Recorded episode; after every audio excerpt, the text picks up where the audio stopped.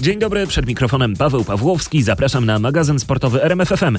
A dziś przed nami dużo siatkówki. Reprezentacja Polski do lat 18 przywiozła brązowy medal Mistrzostw Europy z Lecce. Porozmawiamy z trenerem kadry i kapitanem drużyny. Później Igrzyska Europejskie w Krakowie, co znalazło się na liście dyscyplin. Na koniec rozmowa z Przemysławem Niemcem, który specjalnie dla nas podsumuje zakończony niedawno Tour de France. Zapraszam. Ale na początek zapowiadana siatkówka. Reprezentacja Polski do lat 18 przywiozła z włoskiego Lecze brązowy medal Mistrzostw Europy. Dlatego teraz zapraszam na moją rozmowę z Michałem Bąkiewiczem, trenerem kadry oraz Jakubem Olszewskim, kapitanem reprezentacji Polski. Michał Bąkiewicz, człowiek, który e, z młodymi ludźmi z kadrą do lat 18 przywiózł brązowy medal Mistrzostw Europy. I chciałem zapytać na początek o tę jedną piłkę, która zdecydowała, tak jak pan mówił na konferencji, że to nie jest złoty medal, ale brązowy. Co tam się wydarzyło? Tam y, czytałem, że sędzina y, odgwizdała błąd, którego nie było. To znaczy, mieliśmy sytuację i piłkę na 10-7 w piątym secie, gdzie y, skończyliśmy akcję w, w boisko i później nasz zawodnik wpadł w siatkę, natomiast pierwsze było skończenie akcji, dlatego też e, jak sobie analizowaliśmy sytuację, no to e, no 10-7 a 9-8 w tiebreaku to myślę, że jest dość spora e, różnica. Natomiast ja chciałbym zaznaczyć, że cieszę się z tego, ponieważ zagraliśmy pięć e, spotkań, pięć bardzo dobrych e, spotkań, gdzie graliśmy w różnych konfiguracjach i nasza jakość gry pozostawała na e, wysokim poziomie. Także tutaj mam dużo satysfakcji, bo praca, którą wykonaliśmy, była naprawdę solidna i która ta praca się przełożyła na, na późniejsze mm, nasze granie. Rzecz druga, którą chciałbym podkreślić, to sytuacja, jak jako zespół zareagowaliśmy na, e, na mecz o brąz, czyli naprawdę nie jest e, prosto, jeżeli e, kończy się granie o 22.30 i mamy pełną świadomość, że tak naprawdę ta jedna piłka decydowała. E, nie jest prosto się zebrać na drugi dzień i od samego początku wierzyć e, e, i grać swoje, a my jako grupa to zrobiliśmy, więc ja naprawdę mam bardzo duży szacunek do chłopaków, bo wy, wykonali kawał dobrej e, roboty, pokazali, że mają dużo serca i e, charakteru do gry. Zastanawia mnie jedna rzecz. Nie proszę teraz o żadną fachową diagnozę, bo e, pan jest człowiekiem od siatkówki, ale jak to jest, że młodzieżowe grupy w Polsce e, nie przywożą tak dużo medali jak siatkarze? Siatkarze, czy to są kadeci, juniorzy, cały czas mamy jakieś sukcesy. Jak to się robi w polskiej siatkówce? Myślę, że to jest e, temat generalnie bardziej złożony i skomplikowany, natomiast Myślę, że my mamy e, dobry system szkolenia i to jest e, bardzo e, istotne. Dzięki temu nam jest w późniejszych etapach prościej funkcjonować. Należy się cieszyć, że siatkówka potrafi na każdym etapie walczyć o najwyższe cele, bo później ci chłopcy e, będą najprawdopodobniej zasi, zasilali e, reprezentację Polski seniorów, a po takich doświadczeniach będzie im prościej, prościej wejść do gry o najwyższe cele. No właśnie o to chciałem zapytać. Czy to jest narybek na kadrę seniorską? Jak teraz należy ich poprowadzić? Co musi się stać z ich życiem, karierą zawodniczą, żeby to oni stanowili później o sile tej seniorskiej reprezentacji Polski, która ma przecież takie sukcesy? Oczywiście tutaj też jest y, wiele czyn, czynników ma wpływ yy, i potrzeba czasu, natomiast przede wszystkim mają e, pracować, mają mieć e, świadomość, e, po co to robią i po prostu robić swoje. Ja wierzę głęboko, a mam nadzieję, że z tych chłopców jak największa ilość trafi w perspektywie do reprezentacji Polski seniorów i będę im z całego serca kibicował. Chciałem zapytać, jeśli mogę na początek, o tę e, jedną piłkę, która, jak mówiliście na konferencji, prawdopodobnie zdecydowała o tym, że graliście o e, brąz i wywalczyliście brąz, a nie o złoto. Co tam się dokładnie przy tej jednej piłce wydarzyło? E, to była piłka bodajże na 10-7 dla nas w tiebreaku i Piotrek Śliwka akurat miał piłkę na siatkę. Wcisnął piłkę przed, między blokiem a e, siatką, a sędziowie odgwizdali, że była siatka. Ta siatka faktycznie była, lecz dopiero po, po tym, jak piłka spadła na ziemię. No i po tej kontrowersyjnej sytuacji myślę, że to tak naprawdę zaważyło o wyniku całe, całego meczu. Trener powtarzał e, i na konferencji przed chwilą tutaj w rozmowie, że e, ogromny szacunek dla Was za to, że potrafiliście się po czymś takim podnieść, bo to na pewno działa na psychikę zawodników. Ja chciałem zapytać, jak to się robi, no bo nie oszukujmy się, jesteście bardzo młodymi ludźmi. Często zawodnicy już w sile wieku, często pod koniec kariery mówią o aspektach psychicznych, że ciężko im było, że nie dali rady, że nie mogli się podnieść po poprzedniej porażce. Wam się to udało i wywalczyliście medal. Jak to się robi? E, ja przyznam, że w noc po meczu z Włochami nie mogłem zasnąć długo. E, cały czas to przeżywałem, jak e, każdy z nas. Wiem, że wiedzieliśmy, że musimy się z tym po prostu przespać, że musi minąć trochę czasu. E, więc e, tuż przed meczem tak naprawdę trener w szatni nam powiedział, żebyśmy, żebyśmy sobie zrobili zdjęcie po meczu, żeby każdy był z uśmiechem. My e, też razem rozmawialiśmy z, chłop z chłopakami i wiedzieliśmy, że jeżeli nie, nie damy siebie wszystko w meczu o brąz, jeżeli nie przyjedziemy z medalem do Polski, to za parę dni, za parę tygodni będziemy mieli sobie co do zarzucenia, a jeżeli damy siebie wszystko, to na pewno nic sobie nie zarzucimy. Wywalczyliście kwalifikacje do Mistrzostw Świata. Teraz zaczyna się operacja Mistrzostwa Świata. Jak to wygląda? Czy macie już zaplanowane jakieś przygotowania? Kiedy to wszystko się odbędzie? Czy to jest jeszcze bardzo daleka, daleka droga? E, no, wiemy na razie tylko tyle, że mistrzostwa mają się odbyć w 2021 roku. Dokładnej daty chyba jeszcze nie ma. Nawet nie ma chyba jeszcze gospodarza, bo nic o tym nie wiemy. E, przygotowania nie wiem kiedy zaczniemy, no ale tak naprawdę jak mówiłem, że my z tą grupą będziemy cały czas trenować, oprócz tylko Tytusa, e, bo jesteśmy wszyscy w spale w Szkole Mistrzostwa Sportowego, więc tam tak naprawdę no to się będziemy cały czas przygotowywać, cały czas razem trenować i zgrywać drużynę. Tyle o siatkówce. A teraz Igrzyska Europejskie w Krakowie, które zaplanowane są na 2023 rok. O tym, jakie dyscypliny sportowe znalazły się na liście Igrzysk, opowie Patryk Serwański. Dzień dobry. W planach rywalizacja w 24 dyscyplinach. To są m.in. zapasy, judo, biegi górskie, siatkówka, piłka ręczna plażowa, badminton czy kolarstwo. Wstępnych ustaleń dokonano w Rzymie. Znaczy myśmy przyjechali po pierwsze przygotowani e, na te rozmowy. Można powiedzieć, że wcześniej już e, część dyscyplin była negocjowana na roboczo, tak jak to się mówi. E, niemniej jednak liczyliśmy się, że zarówno nam, jak i Komitetowi Europejskiemu będzie zależało e, na troszeczkę wrzuceniu innych dyscyplin. E, w wyniku negocjacji dwie dyscypliny z naszej listy zostały skreślone, e, a kilka dyscyplin zostało dodanych. Został skreślony boks i zostało skreślone pływanie. Po części nam zależało na pływaniu, ale też miałam informację od Europejskiego, Europejskiej Federacji Pływackiej, zresztą tak samo jak było na Igrzyskach Igrzyskach w Mińsku, że pływania też nie było w programie ze względu na to, że w 2023 roku są Mistrzostwa Świata w pływaniu, dlatego reprezentacja na te zawody byłaby po prostu nie, najwy, nie, naj, nie pierwszy skład, tak można powiedzieć. Pewnym zaskoczeniem jest obecność na liście dyscyplin skoków narciarskich na Igielicie. W końcu skoczkowie zimową rywalizację uznają za tą najważniejszą, a tutaj zadebiutują w ramach zdecydowanie no, niezimowej imprezy. E, zależało też nam na tym, żeby pokazać dyscypliny, w których my jesteśmy bardzo mocni i e, dlatego chcieliśmy, żeby skoki na Igielicie się pojawiły, ze względu na to też, że posiadamy odpowiednią infrastrukturę do tego typu zawodów. E, w Zakopanem będą się odbywały te zawody.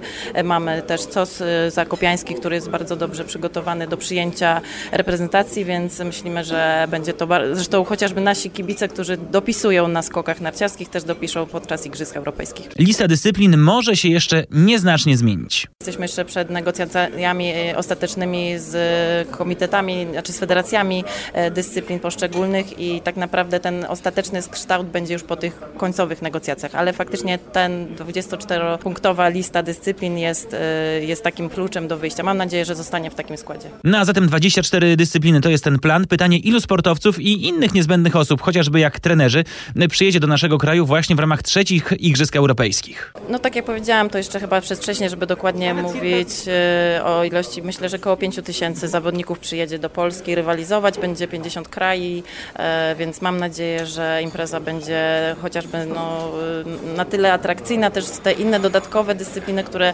e, jak dla mnie są no, no, nowymi dyscyplinami w składzie, będą przyciągały e, grono e, kibiców, bo tak jak e, powiedziałam, no, chociażby te dyscypliny plażowe, siatkówka czy piłka ręcz, czy na, ale mamy też breakdance, czyli taniec na, na głowie, więc myślę, że można to zorganizować w wspaniały sposób, będzie przyciągało kibiców, będziemy mogli czy chociażby na, na rynku w Krakowie takie, takie dyscypliny pokazać, więc mam nadzieję, że, że to będzie przyciągało kibiców. No i oczywiście kolarstwo też lubiane w Małopolsce, ale też i w Polsce, więc mam nadzieję, że sama, sam sam skład tych dyscyplin pokazuje, że one są naprawdę bardzo, bardzo pod naszym kątem Polski, ale też i międzynarodowym, więc będzie, będzie co oglądać. A jakie są teraz te najważniejsze wyzwania związane z organizacją trzecich Igrzysk Europejskich? Przed nami te negocjacje, renegocjacje z federacjami. No i oczywiście przede mną y, jestem w kontakcie z, i z panem marszałkiem, i z panem prezydentem,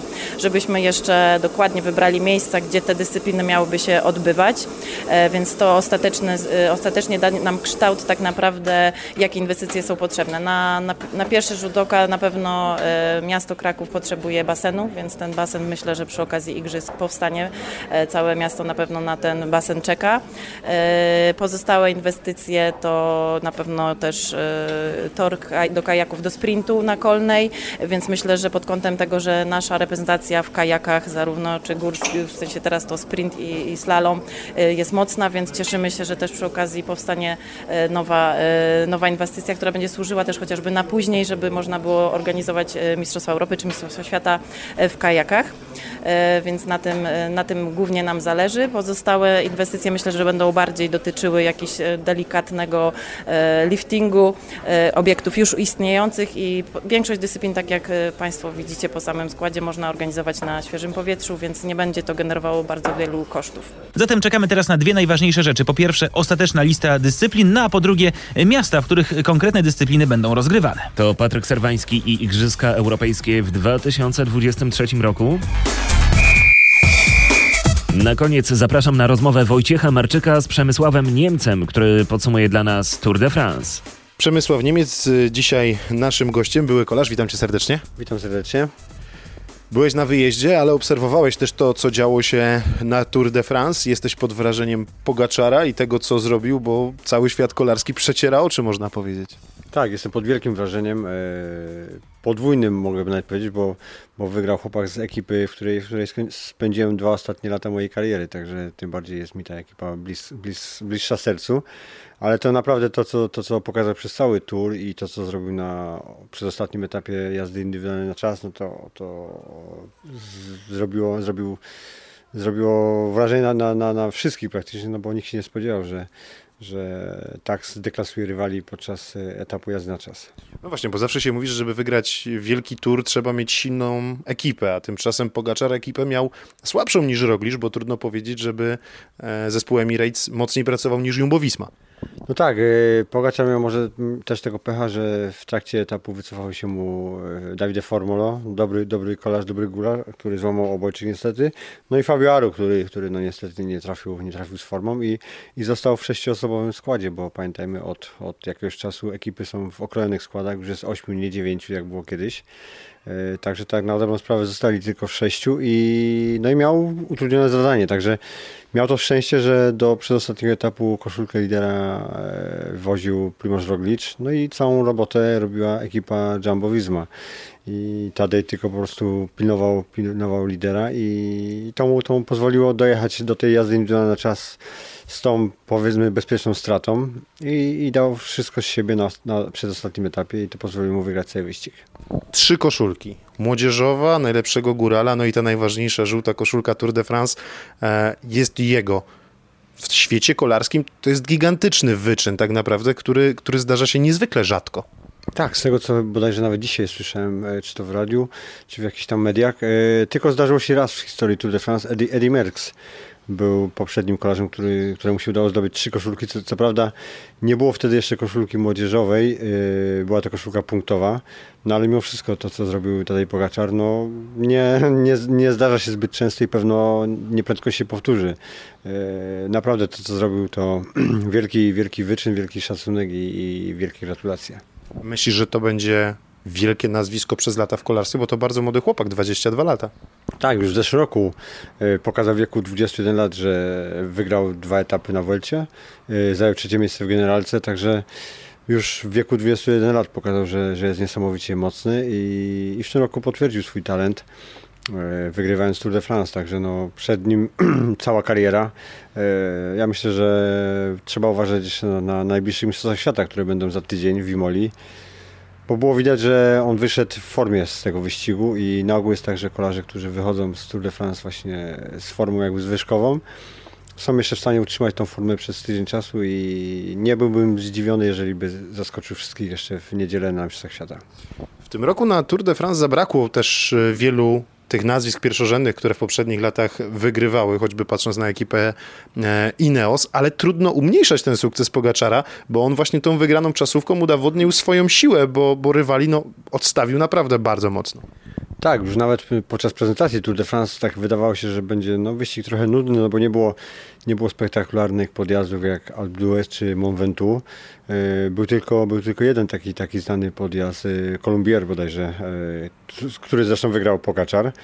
Ale no, obserwowałem, starałem się obserwować każdy etap i wyścig był mega ciekawy, bo co, codziennie coś się działo, różne, różne akcje się działy, także niesamowicie ciekawy wyścig i przez to też, też był na pewno bardzo interesujący, bo codziennie coś się działo, e, był niepewny, niepewna sytuacja i codziennie praktycznie kto, kto inny wygrywał. Także myślę, że wyścig mega ciekawy. Mówiąc o Tour de France, mówiąc o Pogaczarze, nie można zapomnieć też o Michale Kwiatkowskim, który no także wpisał się do tej bardzo wąskiej grupy sześciu Polaków, którzy, którzy wygrali etapy na Tour de France. No tak, wielkie gratulacje również dla Michała Kwiatkowskiego. Się śmieję, że dołączył do, do grona nas Polaków, którzy, którzy wygrywali etapy na wielkich turach, e, w którym też zresztą mam być przyjemność. E, a Michałowi, no tak jak mówię, no Michał bardzo dużo wygrywał, e, bardzo prestiżowych wyścigów, ale nigdy nie wygrał etapu na wielkim turze. Był to jego, jego teraz pierwszy wygrany etap, no i witamy w klubie. Także no wielki, wielki szacun, wielkie gratulacje, no bo było widać, że Michał jest mocny, no ale dopóki jeździł w ekipie Bernalu, to wiadomo, że było wszystko podporządkowane e, jeździ Bernalowi. A potem e, scenariusz się potoczył po jego jakby myśli, dostał wolną rękę, no i wykorzystał to na 100%. No właśnie, to też dobrze rokuje przed Mistrzostwami Świata, które rozpoczynają się mm, w czwartek w Imoli, bo patrzymy na formę Polaków. No Rafał Majka nie jechał w turze, więc ciężko powiedzieć, ale jechał w Tirreno Adriatico. Tam całkiem dobry, dobry wynik, bo skończył na podium. E, Kwiatkowski wygrywający etap e, na Wielkim Turze, to pokazuje, że mamy szansę myśleć o medalach? Ja myślę, że tak, że Michał przede wszystkim, bo Rafał z tego co wiem to nie jedzie, bo Rafał się szykuje do Giro Italia i ma też inny, inny plan e, przygotowań. A Michał, no co, no ostatni, ostatni tydzień odpoczął też trochę na tym turze, nie był eksploatowany do samego końca, wygrał etap, ale później każdy kolejny etap jeździł sobie już tylko, żeby dojechać do mety, prawda? Także myślę, że jego forma też, też jest teraz bardzo dobra i będzie jednym z, z głównych faworytów do, do wygrania wyścigu e, w niedzielę. Tym bardziej, że trasa jest ciężka. Tą trasę po, po, po części znam, bo w którymś roku na Giro Italia też tam mieliśmy właśnie metę na torze w Imoli i rundę wokół toru. Pamiętam, że były właśnie bardzo ciężkie podjazdy i na pewno będzie wyścig mega ciekawy i bardzo selektywna trasa. No właśnie, bo chciałem o tą trasę zapytać, ty ją znasz, ty ją przyjeżdżałeś, z tego co pamiętam, to chyba w deszczu jeszcze ją pokonywałeś, tak jak rozmawialiśmy i wspominaliśmy tamten etap. Tak, e, już nie pamiętam, który to był rok, ale Giro Italia i etap właśnie w deszczu cały, cały, cały dzień lało. E, I jeździliśmy właśnie na raz na torze, raz wokół toru, ale te podjazdy na, naprawdę ciężkie, wymagające na, na małą tarczę z przodu. I myślę, że też już nie pamiętam ile, czy 4 albo 5 tysięcy metrów przewyższenie jest e, w niedzielę. Także samo to pokazuje skalę trudności i myślę, że, że wyścig będzie przez to mega ciekawy. No tak jak wspominałeś to, że Pogacza, że wraca taki naładowany wielkim sukcesem, wielkim wynikiem, ta forma jego, tak jak mówiłeś, nie spada, a zwyżkuje. To też taki pretendent chyba do, do medalu na Mistrzostwach Świata. Ja myślę, że tak, że jednym z głównych, możemy sobie przypomnieć e, wyczyn Rafała Majki, który wygrywając dwa etapy na Tour de France e, wrócił do Polski i po tygodniu wygrał Tour de Polonie. Także to, to pokazuje o tym, że, że tak, się, tak się dzieje. Zenek Jaskuła też, jak zajął trzecie miejsce w Tour de France, yy, pojechał prosto na Portugalię, którą, którą wygrał.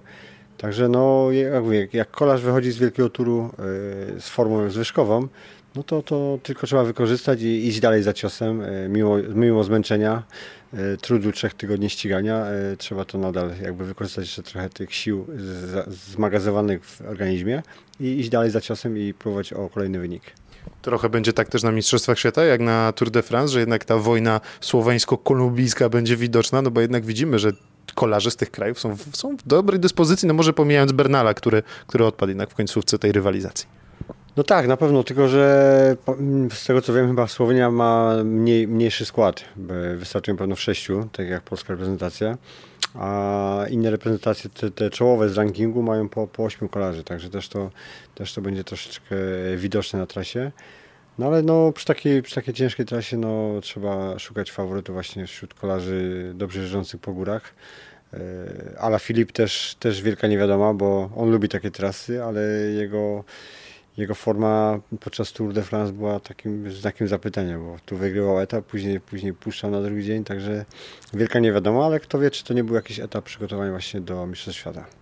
Jak spojrzymy sobie oczywiście na tym męską naszą e, kadrę, mówisz Michał Kwiatkowski, zdecydowany lider naszej reprezentacji, e, no ale pomocników powinien też mieć raczej w dobrej dyspozycji, bo nawet mistrz e, Polski Aniołkowski też w dobrej dyspozycji jest, bo wygrywa te wyścigi mniejsze tutaj w Polsce na przykład. Tak, Stanisław Aniołkowski po Mistrzostwach Polski wygrał wszystkie wyścigi praktycznie w Polsce, w których startował i na pewno, na pewno jest też w formie. I myślę, że, że cała prezentacja będzie skierowana właśnie na pomoc Michałowi, tak jak było w, w moim przypadku w Ponferadzie, gdzie startowaliśmy w dziewięciu i zdecydowanym liderem był Michał. Cała reprezentacja została podporządkowana jemu i, i to wypaliło. Michał wygrał, także y, była ta niesamowita radość. Myślę, że w tym roku na pewno będzie ciężej, bo, bo startują w sześciu, ale taktyka może być podobna, że wszyscy jadą na Michała.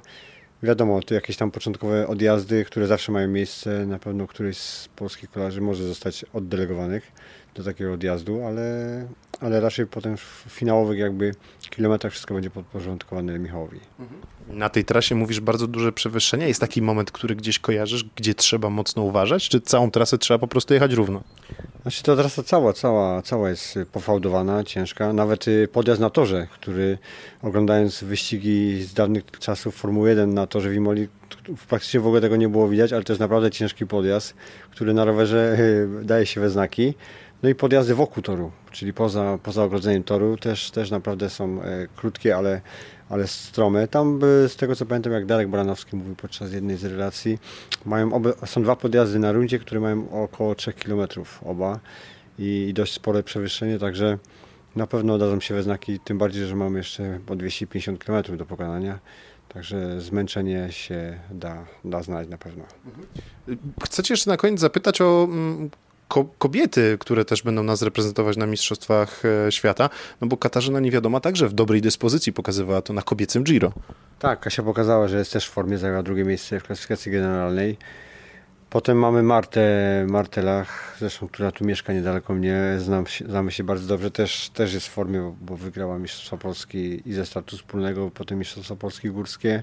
E, Ania Plichta, Streka też jest w dobrej dyspozycji, także myślę, że też mamy mocną reprezentację żeńską e, w dobrej formie i, i myślę, że dziewczyny też pokażą się z dobrej strony i też są szanse dużo na medal.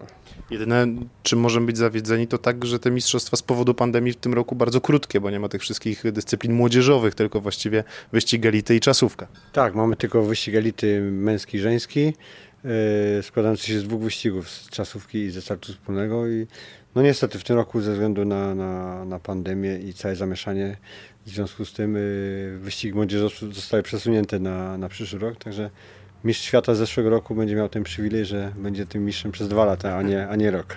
A jak patrzysz na, na czasówkę, no bo patrząc po wyczynie Pogaczara, to też powinien w tej czasówce o ten medal powalczyć, ale pytanie, czy to będzie się nastawiał na oba wyścigi, czy na jeden. Trudno teraz tu taktykę Słoweńców rozpracować pewnie, mm, ale jak patrzysz na Polaków startujących w czasówce, mamy też o czym myśleć? Znaczy tak, jest, startuje Kamil Gradek, aktualny mistrz Polski, który naprawdę pokazał się z dobrej strony, wygrywając Mistrzostwo Polski. No i jest nasz, nasz gwarant, że tak powiem, Maciek Bodnar, który na ten czas zawsze, zawsze dobrze jeździ i, i myślę, że też mamy dobrych, dwóch dobrych kolarzy, którzy mogą, mogą pokazać się z dobrej strony. Na pewno jest to walka o pierwszą dziesiątkę. Czy o medal trudno powiedzieć, ale, ale na pewno koło tej pierwszej dziesiątki mają szansę się pokazać. E, a co, co do Pogaczara, Trudno powiedzieć, czy, czy, czy on wystartuje w ogóle w czasówce, bo pamiętajmy, że jest mistrzem, mistrzem Słowenii na czas, pokonał właśnie Rogliczach w jeździe indywidualny czas. Ja myślę, że w przypadku Tadeja to bardziej bym się już nastawiał na start wspólny i, i, i postawienia wszystko na jedną kartę, tak jak to zrobił na Tour de France podczas czasówki, prawda? Ale mówię, większe szanse na pewno ma e, startu wspólnego niż, niż jeździ na czas. Tyle Wojciech Marczek i Przemysław Niemiec. To już wszystko w tym wydaniu magazynu sportowego. Na kolejne zapraszam za tydzień. Do usłyszenia.